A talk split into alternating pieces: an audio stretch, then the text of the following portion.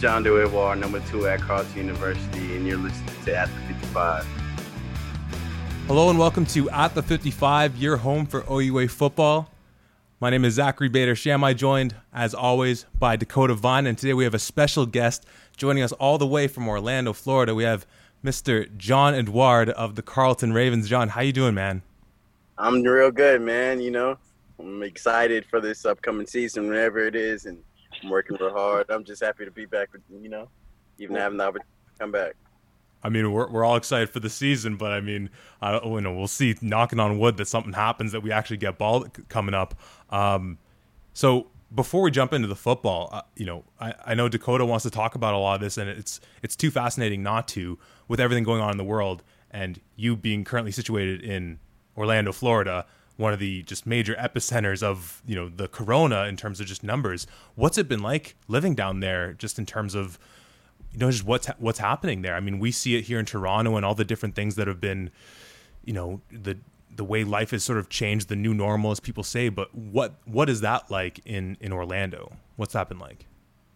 Uh, it's a bit different here, I'd say. Uh, it doesn't really feel like there's a virus out right now. It's a pandemic. Everything's pretty much open back up. I mean, uh, I mean, I, I'm a Floridian. I'm gonna be real when I say this. Like things done the Florida way is different.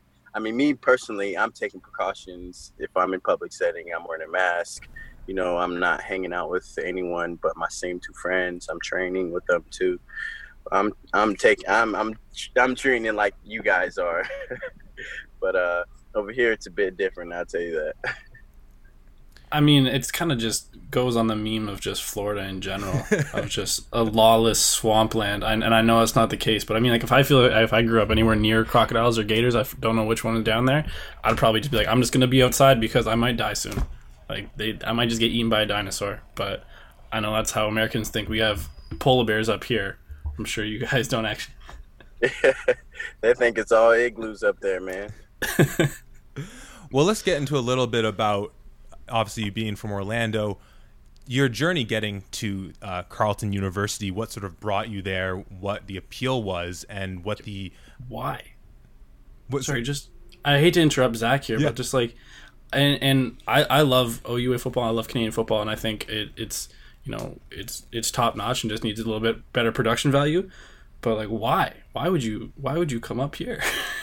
and I say that with the most love for Canadian sports. I say that with the most love, but just like, really, what brought you from way the hell down south all the way up to Ottawa?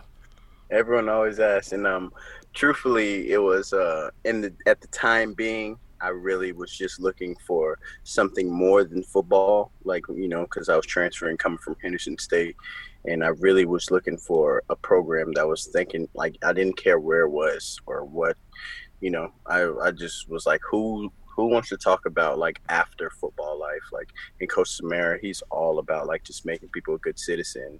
But really, I'd say I like I'm so glad I made this decision because you know I like being a part of something new. I like being a part of a uprising, and it's really an, an honor, man. I can't even lie. It's really an honor to be a part of this. I think the OU is going to blow up soon, especially with them making like the first move to go international with the CFL bargaining agreement. I feel like you know I, I feel like it was a great decision, and but at the time I was told a lot. It was a stupid decision. Like I had I had offers from a lot of big D1 universities like FIU, FAU, USF, UCF. You know a lot of preferred walk-ons from even UF, U, FSU if I wanted to, you know, anywhere in Florida I could win and play. Miami, yeah, it's expensive school. I, it's my too expensive. I'm looking the other way. Um, well, I'm I'm sure we'll talk plenty of OUA football, but you, you mentioned the new Canadian or collective bargaining agreement in the CFL, which of course for yourself as an American playing football in Canada is is, is so important. Um, that passed in January. What what kind of conversations have you had with people, if any? What sort of thoughts have you been having um, since that since that happened? Uh, at the time, truthfully, when it came out, I didn't know. I didn't find out about this until about March. But I thought, like, I've been through a lot of adversity. You know, we'll get into what happened, you know, in a while. But um, I'd say, you know, I'd say it really like it really makes a lot of sense in a way. I hate to say that, but I met the CFL commissioner and he really talked to talked to me. You know, in, in uh, it was like April or May, April of 2018. I got a chance to meet this guy, you know, and he uh he talked about like he spoke during our banquet, our team banquet, and he was like, I really want the OUA and CFL to go global and take steps moving forward, and it it just makes sense that if we want to grow, that we have to spread all around the world. You know, I feel like there's already a pipeline for the NCAA for Canadians, but there's no pipeline for Americans to Canada and this was I feel like the first move. And for and, if sorry, just real quick, just to, for people who might not know what the new this new agreement does, it's that for any American or just you know international players playing in Canada, if they've is it's three years that if you've played, then you can qualify as a national and then be drafted in the Canadian in the CFL draft, right? That was that's the pretty much extent of it, right? Yeah. Perfect. Uh, sorry, Dakota, go ahead. No, my only my only question is, and just because you know I grew up a huge CFL fan, it's kind of the reason I got into uh, football. They have, um, I'm sure you know NFL has it too. Some very, I'll call them ex- eccentric fans, um, who are just very passionate. We'll call it passionate. Have you ever heard had any like backlash or heard any backlash, kind of saying that this rule, you know, takes away from Canadians making it into the league and yada yada yada, some nonsense like that? I mean, I've only like I've only heard the jokes from. uh I'd say other players on, on other teams because I'm you know I'm real like I'm friends with a lot of the guys in all of CIS football like from out west, out east, OUA Quebec, you know, and talking about they're like, oh man, the Americans are gonna fly they're gonna steal. I'm like, nah, it's not like that, man. Everyone's scared of code anyway. You know, like, I don't feel like this is taken from anyone, but I've only heard the jokes and, and, laid off my side of it. Like, think about it, bro. This is really saving my life. Like, I took a, a gamble on you guys, and I feel like you guys are taking the gamble on me. So I feel like if, if it's done the right way, and the only way it could be done is the right way, because academics is taken very seriously at Canadian universities. Like, all the Americans that have come past tense before me, I feel like, have came, said, oh, I'm used this to go to CFL, they go and right after the season they drop their classes. You know, this is a repetitive thing, man. I even bring them up and they're like, "Nah, bro, I think I'm gonna just try to go to the league and drop my classes." And I'm always just like, "Ugh." a, a familiar story for a lot of people who've been in those locker rooms, for sure. Yeah, and I mean, even if we'll we'll say, even if oh my god, you're coming here and taking a job from a, a Canadian player, which I think is just the dumbest argument I've ever heard. Um, one, we, we just got to get better then. And two also i mean it, it's encouraging people to come here and get educated and you know spend their time in canada see how great canada is. It's not just about he wants to play football and he's going to take our spot. Um, but I was, yeah i was just wondering if you'd heard anything because i know i've seen twitter is a, a, vicious place so i've definitely seen some things about the rule before yeah i mean i've, I've, I've heard the, the arguments but i feel like we all know the truth that this isn't hurting because it's not just Americans, it's globals. Anyone that that uh, wants the opportunity to like choose U Sports over the NCAA because quote unquote obviously it's better to choose NCAA, but I want to be the first one to say it out loud that no, it's not. Like they those coaches over there don't care for you. You're really just a number. Like you know what I'm saying. But I bet someone would argue that it's the same in U Sports, but it's not, man. It's not. Like coach really cares about me, cares about my well being. Like you know, like it's nothing better. well, you, well, it's great to hear that the coach actually cares. Go ahead. Oh, you mentioned getting to speak with uh, the CFL commissioner Randy Ambrosie, and I went to this is now I guess about three years ago. Me and my dad went to they did this Argos town hall where it was just kind of state of the franchise for you know all the diehards, a lot of the people that you know share those sentiments that Dakota was mentioning, and this was sort of at uh, Randy's peak of talking about globalizing Canadian football, and a big piece he talked about to sort of combat that view because there was a lot of there was a Q&A section and there was a lot of people you know these random you know Joe Schmoes saying well what about Canadians and a big part of his ambition with this is to make it more accessible yes for international players to come play in Canada, but as well for Canadian players to play internationally because we always think about this in terms of a two country sport, in terms of you have the States and then you have, you know, a big gap, but then you have Canada, and that's that's that's it. But there's leagues growing in, in Germany, all throughout Europe, all through. I think Uh, Australia has a league too now, and just creating those opportunities for you know guys who maybe didn't have the most prolific career playing U Sports or CIS, but so C- maybe CFL's not even an option. But hey, because of these you know new agreements and these new relationships with international football leagues and all that, you create new opportunities for you know the guys who didn't even make make it in Canada um, to be able to go other places too. So to that same point of view, I think once again you're you're creating more opportunity for people. And you know as much as as a Canadian you, you probably want to stay in Canada maybe and as an American maybe you want to stay in America it just it creates these opportunities for people to be able to you know reach their highest potential as an athlete. Because if if you know if you cap out in the in the country you're playing in because of the talent that's around you if there's other opportunities to pursue you know if i knew if i knew about some league in germany i could have played in when i finished my career. You know i probably would have taken a flyer on that but you know that that wasn't clearly as big big a thing. So I think that's a an important piece of it piece of it too.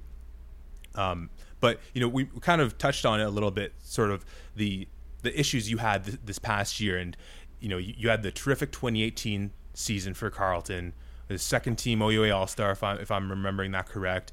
Couple interceptions on the year, a whole mess of tackles, just a, a phenomenal Carleton defense as always. And then 2019 rolls around, and a bit of a strange start to the year. Aruda's gone, but then you have Tanner stepping in. I'd love to get your thoughts on Tanner DeJong and what he did this year, and you know the kind of the guy he is uh, leading that Carleton team. But then, first four weeks of the season, uh, after the first four weeks of the season, we no longer see number two in the in the depth chart for, for Carleton. Can you talk a little bit about what happened um, th- this past year with you? Oh well, pretty much exactly like not exactly what happened, but uh, more of the story of what happened. You know, it was it was a heartbreaking experience. But when I first came in to you know Canada, I really didn't know about.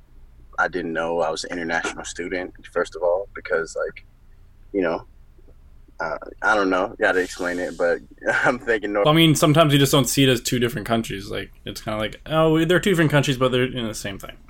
Yeah, you know, so I didn't know I was an international student. I didn't know anything about a permit or visa or anything like that. But when I came through, I ended up uh, like getting my like I initially had troubles with my permit and I getting a permit, but my they ended up giving me the wrong date for my permit. I was supposed to have a you know three or four year visa, but I wasn't issued that for some reason. And um, pretty much going into my final year, I was getting a new uh, passport because I lost my passport and you know, um, I have a girlfriend, so I haven't left the country for a while. You know, I had a job, summer job. It's hard to pay for school in Canada, so I'm, I'm doing everything I can. You know, um, so I didn't go home for like two years, and I ended up uh, losing my passport. And I was like, oh, I know I need to get a new one of those. So I get a new one. I, I know how this the process, and really, truthfully, I, I knew with my like when I came in, like uh, like I didn't know about it, and they're like, all right, you have to like go to your school and like come back and get it. You know, that's initially what made my process like sketchy. So um, I ended up like season, like you know, it's a long situation, but pretty much more of the story is. Um, I had some troubles getting my permit, and I made sure nothing what happened to me didn't happen to anyone else ever again. And um, I ended up like then uh, like when I went back to the border to get a new visa, uh, it was like after the second or after the third game of the season, um, I ended up like like they're like your visa's expired and things like a uh, big situation like you know and um, they're like oh you're athlete and all this that and the third. It was like this could be fixed, but a lot of court situations and I was like I, I don't have money for court, none of that man. So yeah they're like, you should try to go to the XFL after this, and XFL offers me, and I decline, and you know, I guess start get D1 offers because I still have a year of eligibility, and I decline. Because like, I know like the whole time I'm thinking like, oh my god, I was supposed to graduate this year, and then like they, they robbed like you know I was robbed from that from the border because of early mistakes, but I really made no mistakes, you know, and I really led a culture like I really led the wave of like Americans coming to come play in OUA. You know, so I, I never wanted you know, you gave it pretty much what I'm saying. So pretty much that was yeah. a mistake. After a third game of the season, you know, that was after third game of the season, like September 17th. I haven't seen my girlfriend since then either, but um, because you know the pandemic and all that. But um, so pretty much, yeah, I was off, and coach was we were trying to do everything we could to get me back in, but we just wanted to make sure we took care of the academics, and we knew the whole time that I was coming back to, you know, graduate because that was the whole goal at the end of the day. And coach had my back the whole time, so it's just a, you know humbling situation. And so at, at this moment, and of course with the pandemic, that's just a whole other wrench thrown into the equation. But what is your status in terms of uh, just talking about the from an academic standpoint and being able to to graduate? Uh, it feels amazing, man. This is my this is big time for me. Like I know it's it's big time being able to come back and play for the OUA, but it's really big time for me. My family being the second male you know, with a bachelor's degree, and it's going to be the first of two. Like right after that, I'll go get another one. You know, like I said, I'm one year away from sports management, so I have like 77 credits, or, or probably more because I took Carleton courses. Um, yeah, and just sports management, I have that many credits. So it's big deal for me being able to graduate, and it's an honor being able to know the Carleton community and the Carleton alumni. And there's so many like networking like situations where I could get a job easily and become a part of something. Like it's great to be a part, like a, a Carleton Raven graduate. But you mentioned about sort of leading the way for Americans coming into into Canada, being able to, and we were talking earlier, kind of talk, uh, mentioning that uh, you know the misperception or, or the the perception that people have about you know don't go up to Canada and don't you know it's it's not worth your time or or whatever. You you're better off being a third string on a D2 school what whatever those stigmas are um, what so who have you been talking to are, are there young players that that you're you know in contact with or, or just what when you say you've been trying to like push that forward what kind of stuff have you been doing for that uh well pretty much like you know I have social media so like I talk about it a lot, and a lot of people ask questions, and I always like promote it right then and there and tell them it's a great experience. And they're like, like prior to the rule, you know, it'd be a little bit harder to to, to pitch it, you know, and it'd be I'd be pitching academics a lot, and a lot of the guys would be like, "Yo, like," right? Uh, so. It, it, took a while, but I'm just so thankful that it passes because now when I pitch it, like kids are actually listening to me. I've talked to probably about I like I've been to Orlando like a month and a half. I'd say I talked to over a hundred people, like hundred, like kids about this. Like, and not all of them. Like probably about twenty or like ten took me serious. You know, like I'm telling you, there's there's not like. I'm not saying kids don't believe in this dream, but this is a different route. This is for the right type of person. I haven't seen anyone trying to just be all football. You can think about this because I tell them like, oh, I'm up there and I'm gonna take the same classes you did, right? And I'm telling them the same thing the kids told me, like, bro, you can't cheat. cheat. I don't know what to tell you, bro, but like you're on your own. You got three assignments. You got a midterm and final. You fail one, you're like done, man.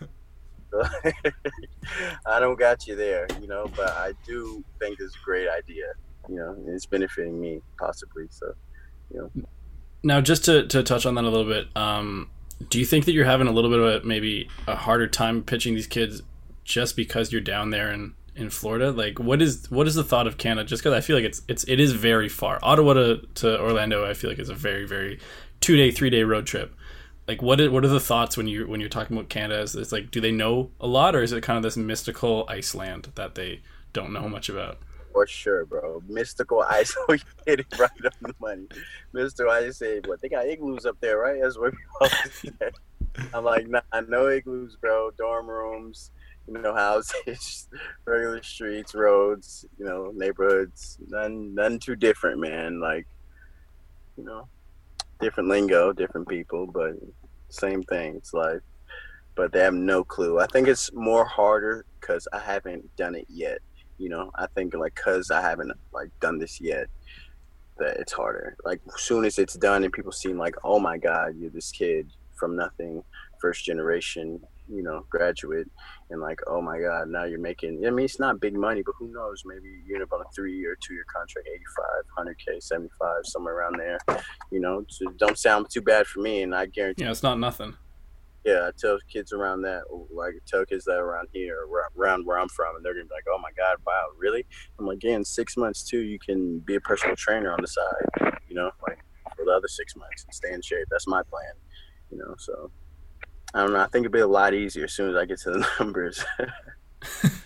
well, you mentioned some of those differences and whether it's you know just the, the slang or just the perception of we have igloos and you have crocodile dragons whatever you know whatever the, the, the stereotypes are um, but in terms of the actual football i mean and you picked uh, an absolute brilliant school to go to, not just because of the wealth of talent of the athletes that you've had there. I, I wrote down a little cheat sheet of some of the guys, you know, because obviously the draft is, is a big deal for you coming up. You know, guys like Jack Cassar Jesse Lawson, Mitch Raper, Phil Lokey, Casey Baker, Kenyon, you know, just so many just ballers in the last few years that you've got to share the field with or that you've got to share uh, the, the locker room that they played in. But as well, being a, a a member of the Carleton Ravens, you get to uh, partake in one of the biggest celebrations of Canadian football there is, and one of the greatest just celebrations of amateur sport in Canada there is being the Panda game. And I have to imagine on, some level that that game, and, and Dakota and I talk about this a lot with different players because it's such a it's such a great platform to put the sport on because the talent is there. We just went, you know, the, the, we just went over some of those names. There's plenty of other guys in this league that are just such a, a pleasure to watch. But when you actually put them on a good stage, on a proper platform like the Panda game, you actually get to see them at their at, at their best. So what what was that like being part of Panda? What how do how impactful do you think that is as being able to say like hey look like there's this major event that goes down it's not you know i think there's people think that the, the athletes aren't good and that whatever else they think but you see panda and that like the proof's in the pudding panda is it oh yeah so pretty much um, that's like one of the first things I show. it's like one of the first things I show the picture, like, hey man, like look at this game. They're like, no way. I'm like, yeah, like truthfully for me, the Panda game is a dream come true. The week, the rivalry, like all the people, all the fans. My dream has always been to play in front of twenty thousand people on TV, you know, regardless of where it is, you know. So like it's a dream come true for me. Like I got my first interception, I ran straight to the fans. because I was just like so amazed. But it's it's easy pitch for the younger guys, and you know that week I tell my friends and family I want you there on that week, like you know. So I think I feel like it's a really big deal. It's the best. It's the biggest rivalry for sure in Canada, other than possibly Montreal Laval, but then again, it's in Quebec, and and they play two, three times a year. So, I mean, I don't know. I, feel like a lot of those guys are friends. I don't have any GG friends. is that just out of you don't get to interact with them, or is that just a, a hard rule? Like you do not get GG friends.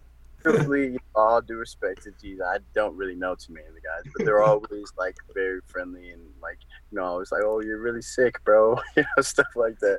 But I never really interact. I'm always like, uh, man, that one play was a fluke or da da da. I'm always, you know, not like kind joking. I, you know, they're good, honestly good guys. it's hard to it's hard to trash talk in Canada. People always ask me, you know, they're like, "Are you up there talking how you used to talk?" And I'm like, "No way." well, oh, that's sorry. Go ahead, go ahead. Well, I was going to say, speaking of, um, I don't know if you listened to, to our off-season walkthrough tour, but Carleton was unanimous across the board as the biggest, especially just the defense, as the biggest trash talkers in all of OUA. Um, is there? Is, I, we've asked him, Is there validity to that though?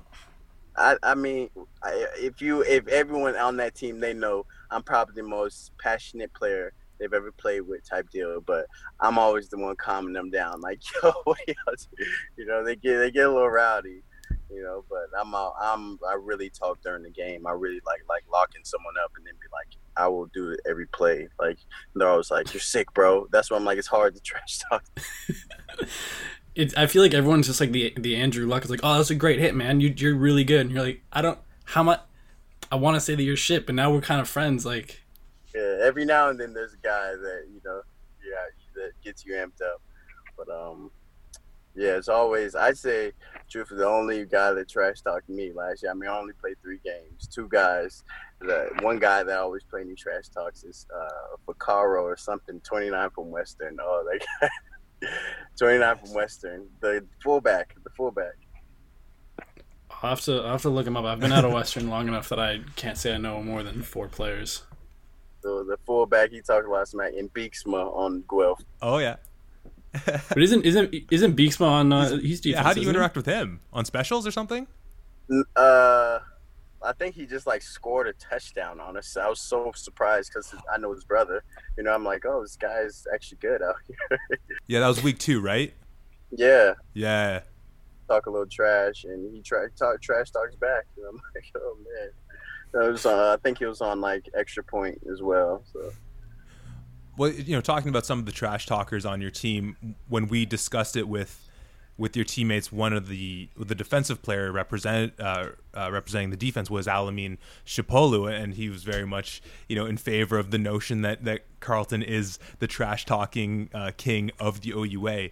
But looking at a guy like Alamine as a player. Um, because obviously with your absence that gave a lot of opportunities for young guys like him and another guy like Danny McWhirter who had to step up this year big and you know both of them had incredible um, in, in- incredible performances with the the absence uh, with your absence um, what type of what type of impact do you feel you were able to have on, on some of the younger players on the team? And just what how did you feel getting to watch some of those guys step up throughout the year and perform um, in spots that maybe they didn't expect to be in?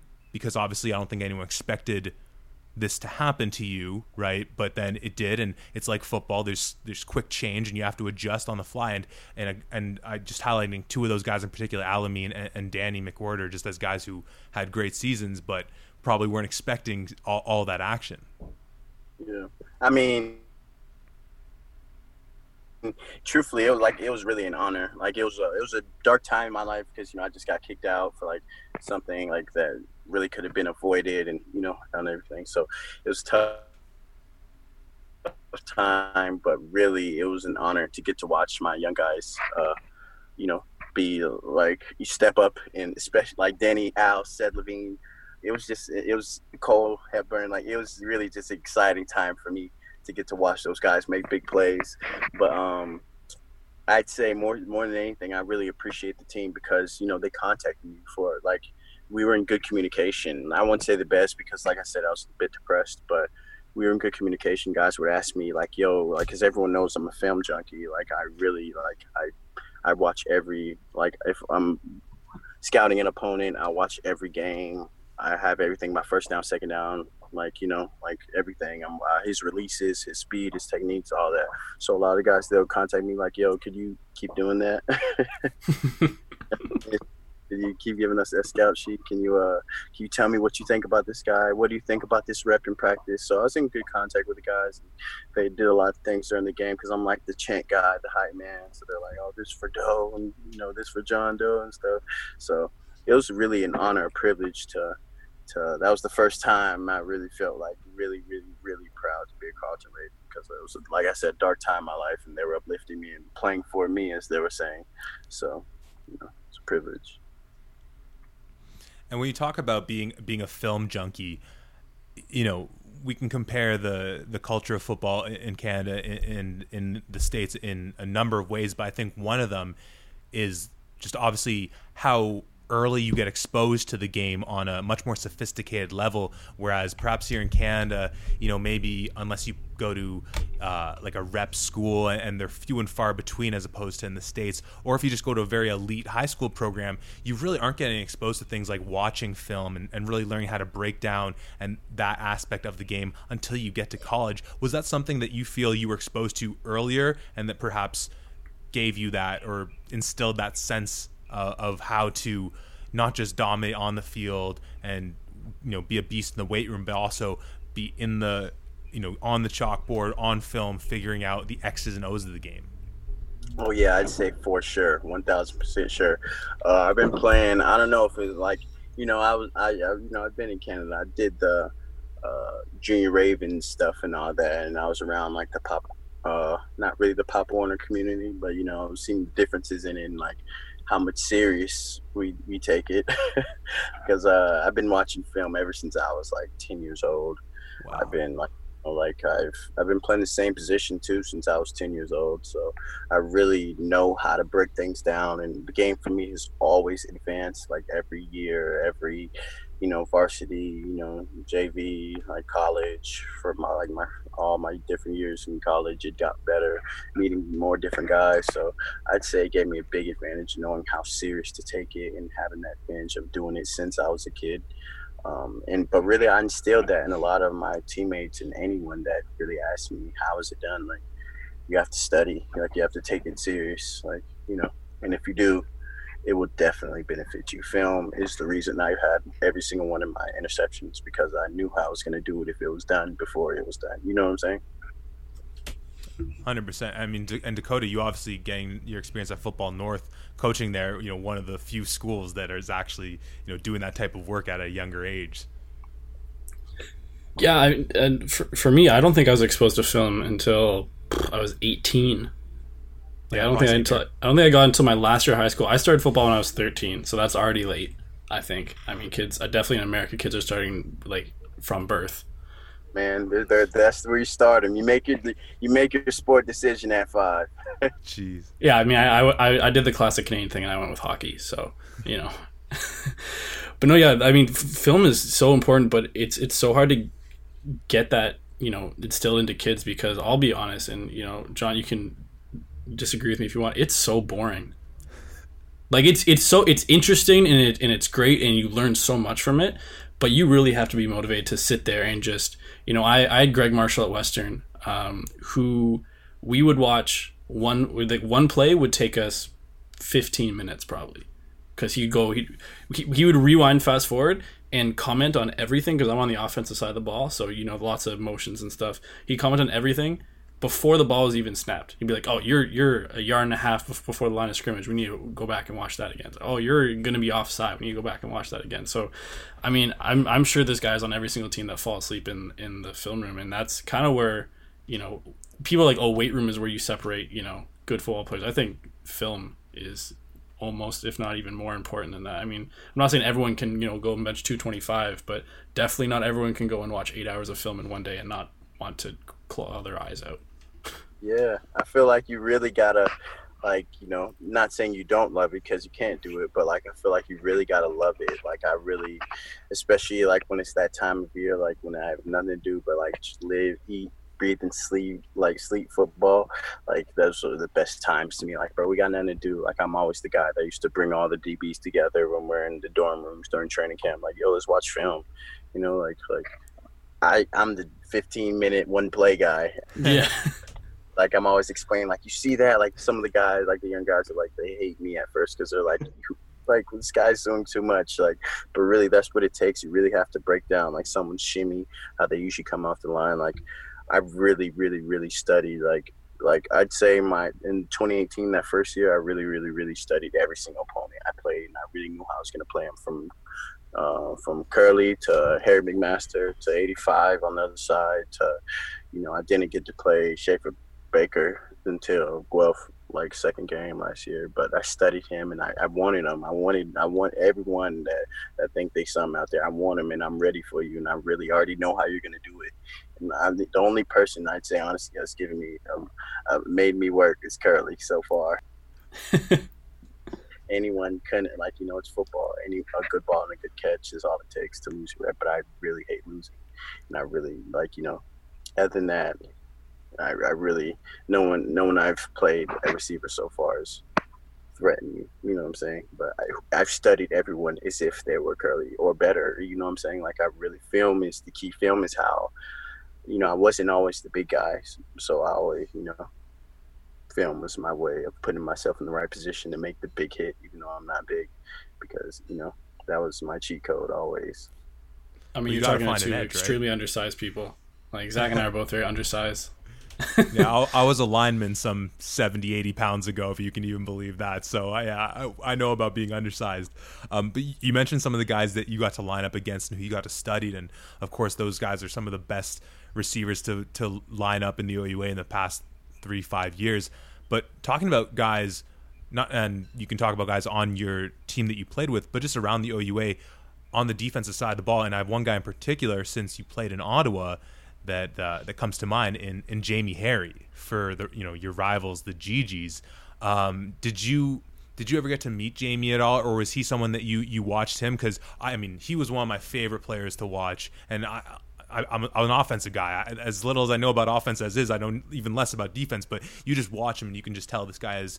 You know, you, you talk about all those things, being able to sort of read a play before it happens, get the jump on guys. He's someone where you just, you know, it's it's a it's a worn out expression, but you know, he's playing you know chess while everyone's playing some you know checkers or whatever tic tac toe. Uh, did, is he someone that you ever you know got to meet or, or watch play? Uh, the only time I got to see Jamie play other than other than on film, um, and and during the Panda game, uh, like that's really when I got to see him, and it was beautiful. I cannot lie. I wonder where the guy is today. Like it was, he, you could tell he played receiver. You're like he looks like he's not really like a footwork type of guy, in my opinion. You know, I watched him. You know, I paid attention to guys coming out of you, the Tropical Bowl. He's not really a man coverage type of guy or the combine you know, but his ball skills are probably some of the best to ever come out of OUA. In my, you know, the guy was attacking the ball full speed. Uh, the the Panda game, he, he really broke my heart. I must say, him single handedly. It was no one else. He he did it. You know, like uh, I'd say, I'd say, I never got to meet the guy, but I could tell he's he you know he's pretty good at what he does. And I'd say, uh, like, I talked to actually, I, I didn't get to talk to him, but I talked to Blessica. Me and Blessica got pretty close, and we used to say it was me, him. Uh, it was me, Blessica, and Jamie Harry, the best three corners in the OUA, hands down. That's what we used to say. So. yeah, I mean, you can maybe make a case for Tyrell Ford, but I'd say that's pretty much that's the. He Ford was definitely on the list the next year. He was. Yeah yeah, he balled out. Like I was really impressed. Him and no offense, the best DB I've ever seen. Like in the past, best highlight tape I've ever seen come out in the past couple years at the OUA was Hallett, the Hallett kid from McMaster. He's oh, he's a monster. Oh my goodness. Oh, that he's breaking. The coach got him 20 yards deep, and he's ready to go forward, left, or right. and he's gonna high point the ball or make the big hit. I've seen him in the East West Bowl at Ottawa and he made like a one hand pick right in front of me. I was like, oh, dirty. Ever since I was like, yeah, he's the one. Well, speaking of making the big hit, um, you know, I think this is how we got kind of introduced. Uh, during our player poll, you were voted as the second biggest hitter in the OUA, uh, and I think uh, Ford was number one on that. What are your thoughts, sort of, on you know where you where you ended up in the ranking?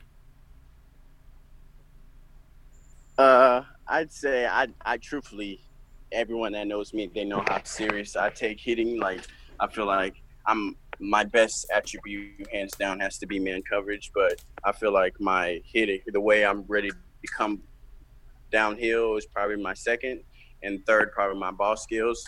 But I feel if you like I don't know. I feel like I'm the hardest hitting, but I feel like people know I'm the hardest hitting, so they get out of my way the most. If that makes sense.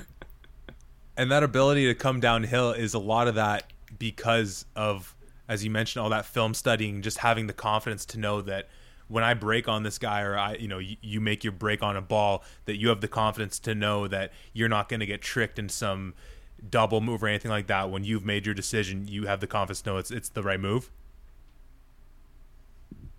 You say it again I'm sorry Oh no, that's okay. I, I, was just saying that when you talk about your ability to to come downhill and make a big hit, does a lot of that come from, as you're mentioning, your your passion for film studying, just knowing that when when your brain when you make that connection of what the play is that you're seeing, you just know, boom, I, I can just go make this play. I don't need to hesitate at all. Yeah, most definitely. I feel um I really put myself in a position to make the big hit more than anything. It's not really I'm the biggest hitter, biggest hitting DB. Like I tell everyone, the main thing about Canada is they they ready to hit. Like no, like the corn. like you guys, I tell they're like, how are y'all? They're bigger, right? I'm like, oh, it's like Iowa boys, man. Like Iowa, Idaho boys. They're Nebraska fed type deal. Like, yeah, there's some big boys up there. They're not everyone's little, and everyone's ready to hit. Main thing. Um, but I'd say going back to it, I, I, put myself in the position to hit hard more than anything through film study, yes. And I go by like a motto that like my oldest, second oldest brother told me about Daniel. He told me, um, I have eight siblings, by the way. but uh, my second oldest brother, Daniel, he told me, uh, I was like 10 years old, and he was like, You shouldn't be out here if you, if you can't run full speed at another person with your eyes wide open and hit them. So that's really what I go by. I really want to look at someone, run full speed at them as soon as I get the opportunity and sprint at them full speed and then make the hit. Western was the only team to study me after I had a big game on them, and they just kept jumping all game, all game. if you asked any of them, they were ready for it. uh, like usually, I, I, like to hit high, but I like if it's an, a defenseless person, it's less likely of it being a flag if it, you hit them low. You know what I'm saying? So I, I, was I was I was studying them a lot, and I got myself in a lot of those positions. And uh, a lot of the guys were jumping and falling right after. But other than that, you can ask the Guelph guys as well because I only got to play uh, two, three games, and every team you can ask every team. They know where number two is. Well, I mean, being being ranked number two for only playing you know part of a season, I think that's pretty good. That says a lot. If you if you only played you know half of it and you got all the way up there number two, I mean, you definitely left some impressions on some kids. Oh, it's definitely a privilege, man. Seriously, I never take anything for granted. Being like looked at because I used to be overlooked, and like truthfully, I like not I like being overlooked, but being overlooked is what got me in this position to begin with. Um, you know, I was I was like five two in in, in uh, ninth grade, man like five four in tenth grade, five like six seven in uh, like eleventh, and then like six foot and twelve, and I had a great season. Went against a lot of great D one guys in high school at a eight A school in Florida, and you know I ended up getting preferred walk ons from D ones and D one AA, like partial scholarships and a lot of D two full ride scholarships. So I chose the school. Like you know, it's a long story. I took the school route, chose academics, and went to like the number one nursing school in in Arkansas like most of America too. And um, I'm like almost full ride scholarship, and then uh, they end up switching my major. That's my main reason for leaving. They changed like because I was so good at football. They were like, "Nah, everyone that that took nursing failed, so you can't take nursing." Was that that's Henderson State? That's Henderson State University. Just put them on blast, Zach. Just put. yeah, we'll go after them. We got you, you heard Dakota. We're, we're over a thousand people now on on Instagram, so we can go after him. Um, well, you know, talking about just the the physicality of the game, and of course, you know, it, it's right up there with film study, all these other things we've talked about that make great football players. So this will be my last question. I'll, I'll hand off to Dakota. Um, we, we, did a when we did our interviews with. Uh, with some York players. One of the guys we spoke with was their kicker Dante Mastrogiuseppe, who prides himself and proclaims himself as the I forget ex- his exact wording, but as the most physically fit kicker, the best ath- kicker athlete in Canada. Now, I don't know all the kickers in Canada, but I would say if if there's at least one guy who can perhaps make a case against it's it's it's El Kicker Vincent Plouffe your your man. You want to say a few words about uh about uh Plouffe and, and the type of beast he is? Plouffe swole man. He the guy can push 220 like the guy deadlifts. Like the guy actually works out with us. You know there's like one thing I like there's a, a couple differences in Canada from NCAA and I'd say the main difference is the strength conditioning coaches not the players not humans. You know what I'm saying? The strength and conditioning coach strength conditioning coach will really make a man out of you in America. Like he really will bully you, and if you can't push this weight, he'll be like, "You're not." so uh, it's like Plouffe takes it serious. I'd say there's always been like ten guys per year on my team specifically that really takes lifting serious, and I've always been one of those guys. And Plouffe was one of those ten guys. Is what I'm telling you. he likes to lift. So unless this other dude is 225 chiseled. I don't see it. well, I mean, hopefully when this COVID thing's done, I want to do I want to do a kicker only combine. I want to put them through the ringer. Let's get them deadlifting. Let's get them benching. Let's get them doing forties. Let's do everything. I mean, I feel like the kickers should be in the combine. I don't know if they're not, but I feel like they should be. Yeah, but I want I want just kickers. I want I want no one else. I want just kickers. they, they can kick in Canada. I tell everyone that too those punts are definitely different. So I think it'd be entertaining.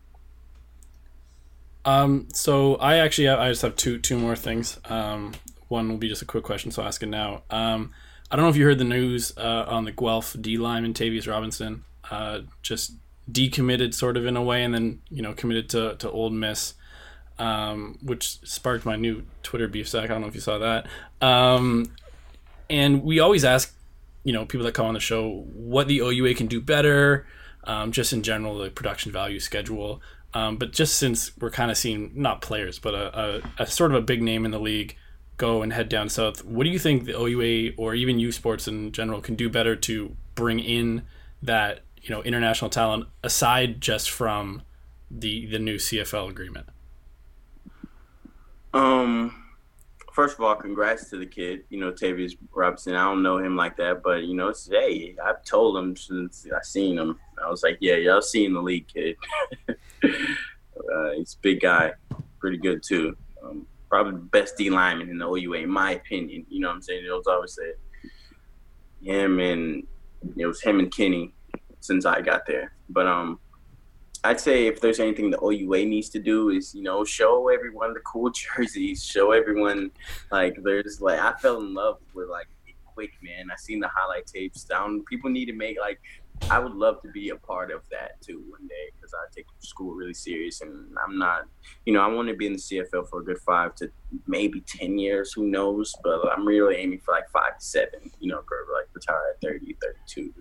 But I'd love to be a part of like bringing the OUA up and like marketing and the marketing them better. I feel like, not saying they're doing a bad job, you know what I'm saying? I feel like, but like you're saying, they could do, it could be done way, way better. And, I feel like the only thing to be done is to show it off more. People don't even know there's Canadian college football until I told them. You know what I'm saying? That's from my experiences. So I feel like we need to get it out there. Like we need to find out like the coolest thing, meaning the highlight tapes. The there's forty thousand people at these schools. It's awesome, man. You know, it's a dream come true for a kid like me going to a big school like this and it, it feels i tell everyone it's d1 you know what i'm saying it's official man like people don't know about this but if they did they'd love it i'd love it and i'd be glad to promote it anytime i can man seriously like it's changing my life but I, I actually enjoyed every year of my college like experience at canada i enjoyed every moment of it too i didn't enjoy my time at henderson state to be completely honest no offense to them but I didn't enjoy it. You know what I'm saying? I feel like a number. I don't feel like that. I feel like I have a personal life at Carleton. you know what I'm saying? Like it's very social. Like I don't know. They can do a lot, and I'd be willing to help when it's my time. All right. Well, when you retire in you know seven to ten years, and this podcast is an official corporation, we'll just bring you on. You can you can help with us. Man, I'm I'm real big in the sports business. Uh, I I'm working. I'm part of my sports business the sports business club at my school. I'm like I'm applying for it, and they're like, "Hey, we love your mindset. We really love to have you." You know, so I'm actually serious about that. And I wanted, like, I did. I forgot to touch on earlier too how I found out about Carleton. Like, I, I really got kind of distracted. Um, but I found out about Carleton while I was at Henderson State. Like, first of all, I have a cousin named Isaac Charles who played at Western in like 05, maybe 08, somewhere around there he kind of talked about it, but you know, he's way older than me. I didn't really get to talk to him. But pretty much, I found out about it because I was leaving Henderson State because it was years of I'm not taking academics serious, and I was like, "Yo, right, we haven't been taking academics serious, but I've, I've succeeded academically as I, as promised, and now I'm asking you, like, is there a job for me after this, or are you gonna help me go pro?" And they just weren't really like they didn't care about me to be honest. And they were just like, I was like, I'm leaving. Like, this is hard to transfer from the NCAA, first of all. So they held my release, and I called the NCAA, got my release, you know, and then I found out from a teammate, Dondre Wright, who was a Canadian who was drafted by Montreal Alouettes back in like, you know, I forgot what year, 2017. And uh, pretty much he influenced me. He told me about Canada. He watched, he showed me how, like, YouTube videos, highlights, and stuff and I was like, oh yeah, and he showed me all the different teams like uniforms and told me about what cities what and how Ottawa was the capital. Kind of influenced me about Carleton and the Panda game. He was like, if you could speak French, you'd go to Montreal, but since you speak Creole, you might ask them. And that didn't work out. But I, in the second team, I hit up like I hit up all the teams, but Carleton was like the team I was waiting to contact me. When they did, I was really excited, and the way they talked to me was even better, you know. But um, pretty much um what was it? Oh, I wanted to tell you something like not big time, but pretty much Dondre influenced me to do it, and it, it was a great decision. I, if I remember what I was gonna say, I'll, I'll get back to that though. Um, so I mean, first of all, I'm happy you're up in Canada, and I'm happy you know Carleton treats you like a like a person and not a number because I know. You know, it's not exclusive to America. There are a lot of Canadian programs too that you know will just treat you kind of like you're in, oh you're hurt, you're out, sort of thing. So it's good to hear there are you know programs and schools that actually give a fuck. I'm sorry, that's the first swear word we've done in a while. Um, but my my last question, and just because we've sort of had a content blackout blackout for a while. Zach, when was our last episode? Like a month and a half ago, two months ago, maybe yeah, even longer. Right, yeah. Um, and the main reason for that was obviously the the recent events um, in the states with George Floyd and just kind of everything after that. Um, it started off we didn't you know we didn't want to be self promoting, and then we just didn't know what to do. Zach and I were kind of figuring out ways, you know, to have people come on and, and just speak about things. Um, and I'm not going to put you on the spot and ask you to speak about a lot, but just kind of obviously in Canada, you know, uh, I was part of the, some of the Toronto marches, um, and it seemed very, you know, everything was peaceful, everything was great, but then the media shows the states is just kind of a hellhole of just chaos. Um, and especially you're in such a southern state, kind of if you want to. If you don't, it's okay. But just talk about kind of what the last I guess five six weeks have been like down there? I mean, it's been tension, man. Like it's been a little weird, you know, sometimes. But I have a like, you know, because it's I have a lot of like I have a lot of white friends, to be honest, you know. So it's been a little like weird for some of my friends, you know, like not like that, but like weird as in like, hey man, like is there anything I could do? Like I'm like, no, it's not the type of thing. Like, you know, me, my only what I'm saying for more so is like unity and equality. And I feel like everyone that's a person stands for that. And, you know, it's just about speaking about it. But uh, I feel like with it comes a lot of people that un- aren't comfortable with these type of conversations. Like for people, I feel like athletes is the easiest because we're in locker rooms, you know what I'm saying, and stuff like that. So the principles of football really apply to the principles of life, and you learn life through football. So it's easy for us, but people that are uncomfortable with these type of things, it's been a little weird for them. And you know, there's been people like, um, you know, just weird interactions and people telling me like, oh, my friend, he works and at work, people are telling them like, yeah, man, I'm scared. Like some dudes just try to jump me up the road. You know, like and this on both sides. You know, like why you coming up to him? Like some dude, I didn't do anything wrong. Some dude's trying to jump me because I'm white, or I'm I'm black black dude, and some dude dude's trying to white dudes trying to jump him for no reason. Like it's just been a lot of weird interactions, and I understand why you're doing the content blackout. You know, just trying to preach equality and peace and positivity. You know what I'm saying? Like, and I respect that too. But I feel like more so, as long as y'all preaching, you know, equality, love, unity, peace. Yeah, man. You know what I'm saying? You're doing your part too. You know. And and correct from wrong, Florida is a stand your ground state, right? Yeah, so I mean that I, I would just kind of be scared just to be there in general. Um, but that's it. that's just me being a soft Canadian. But it's a bit it's a bit it's a bit like if you if you don't I don't know you know what I'm saying I don't feel like I feel like with the wrong motive. I'm glad like you know things were looting and stuff and people had their reasons, but I'm glad that's over so people can stop saying like. Uh, the motives of it's not peaceful. It has been peaceful, and it's been peaceful for consecutive days now and people just want change. I don't, truthfully, I don't know if we'll get change with our current president. You know, he's out in November, so I see change down the line, and I respect what everyone's doing, and I hope for change as well. But you know, I don't know if it's gonna come right now. That's why I'm. Starting. I'm like, I don't know what's going on. I'm just hoping that border opens well, I mean, yeah, come. I mean, I can't say you know Canada is is perfect by any means, but get get back over here. I, I just I found it kind of weird, and I won't you know I won't dive into my personal annoyances with some people in the football community, um, but like you were saying, just the locker room mentality, but also how many coaches and and maybe maybe it's just me, but how many coaches have said like you know you don't get anything done in your comfort zone, you know nothing you don't there's no progress in your comfort zone, and then it's it's the same thing right now. There's all these I'm not generalizing, but all these white people that are feel very uncomfortable you know, speaking out against, you know, maybe their racist ass grandpa or someone says something and mutters it under their breath and they're they're uncomfortable saying anything. And that's kind of what i saw as kind of the issue is like it's same as football man. Like i'm not going to get better at football if i don't step out of my comfort zone and things aren't going to get better for people if they're not stepping out of their comfort zone either. Yeah i agree i mean uh Canada's not perfect, but it's, it's not saying I don't even want to shine light light on that it's better than here, but I want to get over there for you know be with my girl and for the sake like for my own safety because you know I am out here. You know anything can happen.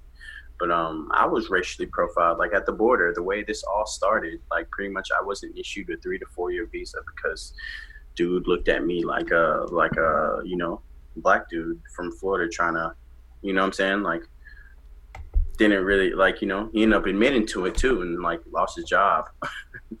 But won't get into that but wow. But like you know the world's not perfect but i feel like th- there's more people that want unity and equality than there's people that want to spread hate in a way like you know especially with social media. At least that's how we can try to do it. So together together we can do this shit man.